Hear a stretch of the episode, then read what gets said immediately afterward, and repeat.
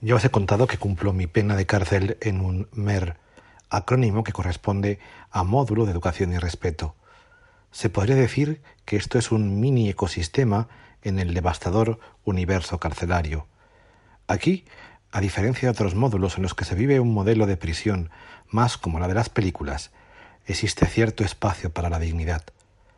Llegué al MER con cierto alivio, ya veis, aun estando en la cárcel, el MER se me antojaba como la tierra prometida.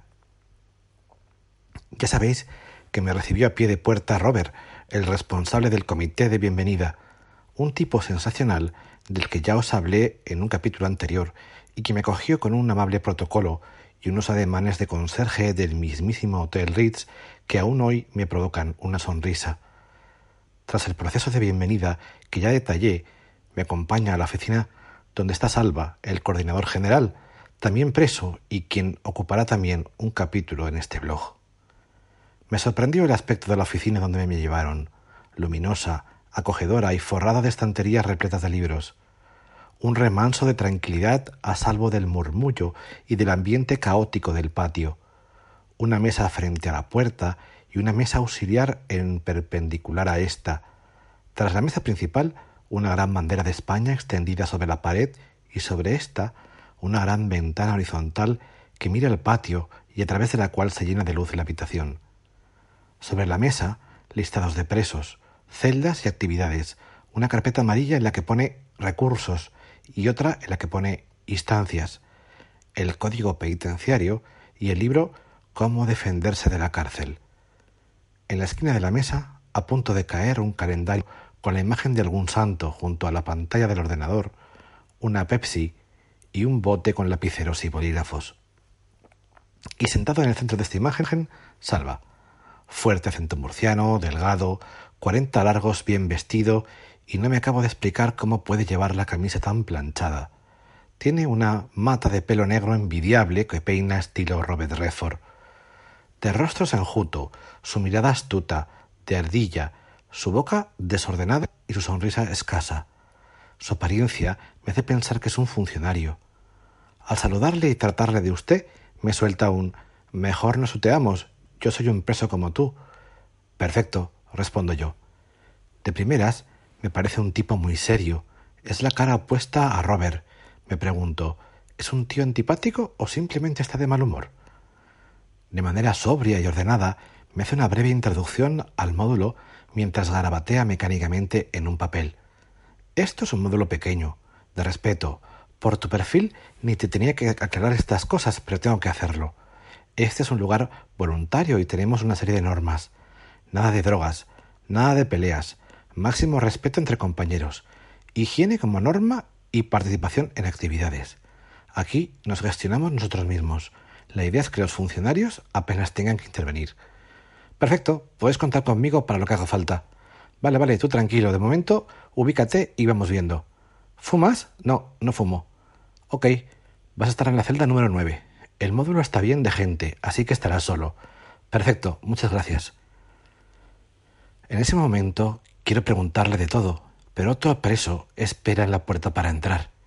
Quiero contarle a Salva, por muy antipático que me parezca, todo lo que yo pienso que podría ayudar hablarle de mi experiencia en gestión y con equipos, de mis ganas de echar una mano, de mi desesperación por ocupar el tiempo de forma útil, de mi experiencia como profesor.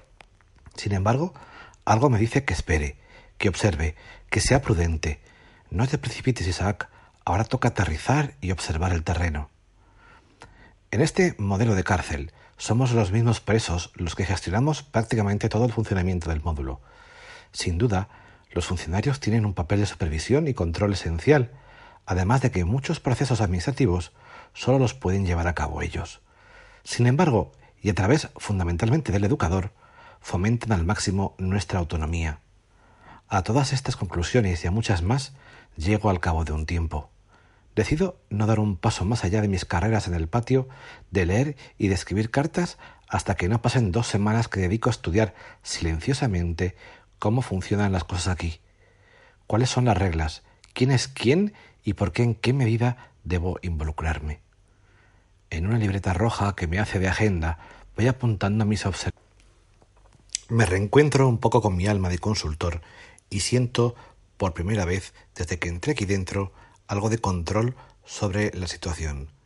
Me puse primero a dar clases de inglés y poco después pasé a formar parte del Comité de Ayuda Legal, encargado de dar una primera orientación a los presos de su situación legal y ayudarles con los recursos. Tras un par de meses pasé junto a Salva a coordinar estas 120 almas que de promedio habitamos en el módulo. Esto no tiene nada que de excepcional y mucho menos mérito alguno, más si tenemos en cuenta lo siguiente. Si durante toda tu vida te has estado preparando, aunque sea mínimamente, para competir en este mundo y provienes de un entorno normal y de una familia estructurada, es cuestión de probabilidad el poseer aquí dentro más habilidades que los demás. El si les aprovechas y el cómo lo haces es solo cuestión de actitud. Desde muy joven me ha tocado liderar equipos de trabajo, primero en la empresa privada y después tras ganar la oposición. Al principio confieso que no tenía vocación alguna y me resultaba más bien algo incómodo para lo que yo no estaba hecho. Después de numerosas cagadas y de buen seguro no estar a la altura de los sensacionales profesionales con los que contaba, aprendí que ser responsable de un equipo y conseguir sacar su máximo potencial es una de las cosas más satisfactorias que puede haber en una carrera profesional y le cogí el gustillo. Con el tiempo me empeñé en hacerlo mejor y fui cambiando poco a poco mi forma de dirigir, empezando a aprender más de la gente que tenía a mi alrededor, cerrando la boca y escuchando cuando lo tenía que hacer, dando siempre el primer paso, pero también siendo siempre el primero en comerme el marrón, afanándome en pedir perdón si la cagaba sin temor a mostrarme vulnerable e intentando sobre todo liderar con el ejemplo. ¿Quién me iba a decir que entre todos esos, equipos con los que he trabajado también se iba a encontrar un grupo de presos que gestiona el módulo de respeto de una prisión de Murcia. Toda una oportunidad para seguir aprendiendo. Y he dicho en otros capítulos que poner tus habilidades a trabajar es una buena forma de superar la adversidad. Para mí, la coordinación del módulo me parecía todo un desafío al que me apetecía enfrentarme. Además, suponía una extraordinaria forma de mantenerme engrasado. Ya lo sé, mi situación de exconvicto cierne una sombra sobre mi futuro laboral, pero esto no me impide seguir luchando. Ya hemos hablado de eso en este blog. De pronto me encontré envuelto en un torbellino de gestión que contribuía a que el tiempo pasara más rápido y a que me sintiera útil. Os voy a relatar una de las reuniones de trabajo que mantenemos semanalmente con el fin de que os hagáis una idea de cómo nos organizamos y así acercaros un poco más a ese ecosistema del que os hablaba. Están a punto de dar las 9.30 am. He convocado a la reunión general semanal para esa hora en el aula grande, la misma en la que imparto las clases de inglés. Van entrando los distintos monitores de actividades formativas y deportivas, los responsables de comisiones, ayuda legal, bienvenida, higiene, los cabos de los grupos de limpieza y del office, distribución de comidas, y los coordinadores de actividades.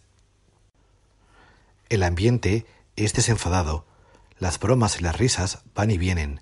Se van ocupando las sillas. Paso lista mentalmente. Somos diecisiete personas, estamos todos. Sí, estamos en la cárcel, pero huele al café que muchos llevan en sus manos. Y ese aroma es inmejorable para empezar cualquier reunión. Se celebre donde se celebre. Arranco. Buenos días, señores. Vamos guardando silencio, por favor.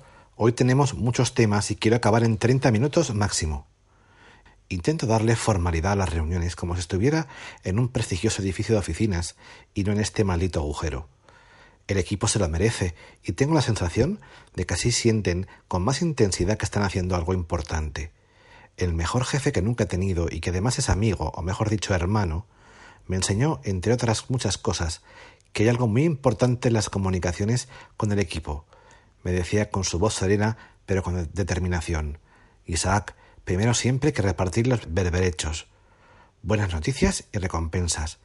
Y después ya nos ponemos con la duchita fría, apercibimientos y correcciones. Empiezo por los berberechos. Estoy muy contento y quiero daros las gracias a todos. Esta semana hemos conseguido solucionar todos los problemas que se plantearon en la reunión de la semana pasada. Os habéis salido. Califa, genial la limpieza del taller y la nueva distribución de las mesas. Antonio, muy bien del inventario del material de limpieza. Ignacio, da gusto ver el patio durante tu clase de educación física. Joaquín, tío, ahora sí, has acabado con el escaqueo de ese par de listos que no se nos suban a las barbas. Pedro, las poleas para el gimnasio están pedidas. De las bits no nos dicen nada. Os veo a todos muy encima de los temas. El educador está contento con cómo van las cosas en el módulo, así que mi enhorabuena. La sala rompe en aplausos y en un gran alborozo. Desde luego, estos tipos no parecen estar muy acostumbrados a los beberechos. Hago un silencio hasta volver a recuperar su atención. Toca la duchita fría. Bueno, vamos con temas que tenemos que corregir. Hoy quiero apuntar a siete asuntos que vamos a atacar esta semana. Los comparto aquí porque además de los aludidos, el resto puede aportar y además son temas de los que quiero que estemos todos pendientes. Tengo una mediación de conflicto que está solucionada y dos en la que no ha habido acuerdo. No sé cómo ha quedado el tema. Necesito más información para ver próximos pasos. Hay que cerrar los temas. Al grupo de limpieza 8 le vuelve a tocar el comedor y los baños por acumulación de negativos. Ojito. 3. Tenemos varias incidencias con la puntualidad de las actividades, especialmente en, en alfabetización. Me dicen también que las clases son muy repetitivas. Jorge, Aprieta con los horarios y nos sentamos el lunes para ver contenidos. Conforme comento los temas, apunto titulares en una pizarra. Aquí no hay PowerPoint y la verdad ni falta que hace. 4. Tenemos un problema con las formas de los coordinadores a la hora de llamar la atención al personal. Tenemos que dar ejemplo. Nosotros marcamos el tono y el tono es de respeto. Tenemos un problema con la higiene en los baños del patio y el hacerlo de algún interno que hemos de solucionar. El problema es que no me llega a través del Comité de Salud y Higiene, sino por uno interno. Anticipación, por favor. 6. Tenemos los comités de bienvenida, cada uno haciéndolo de una forma.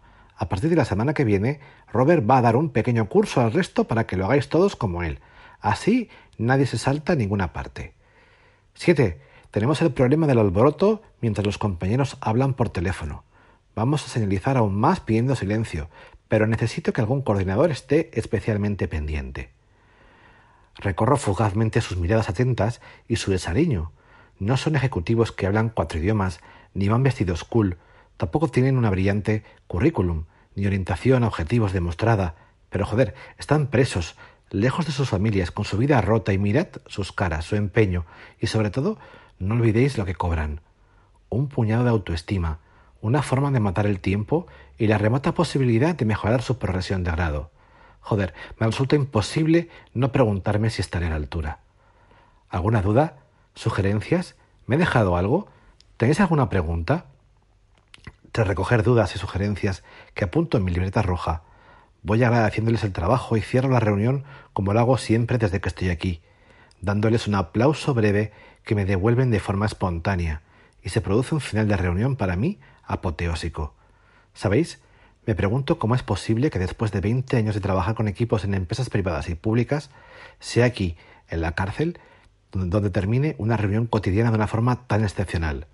Mi plan va bien. Sigo aprendiendo.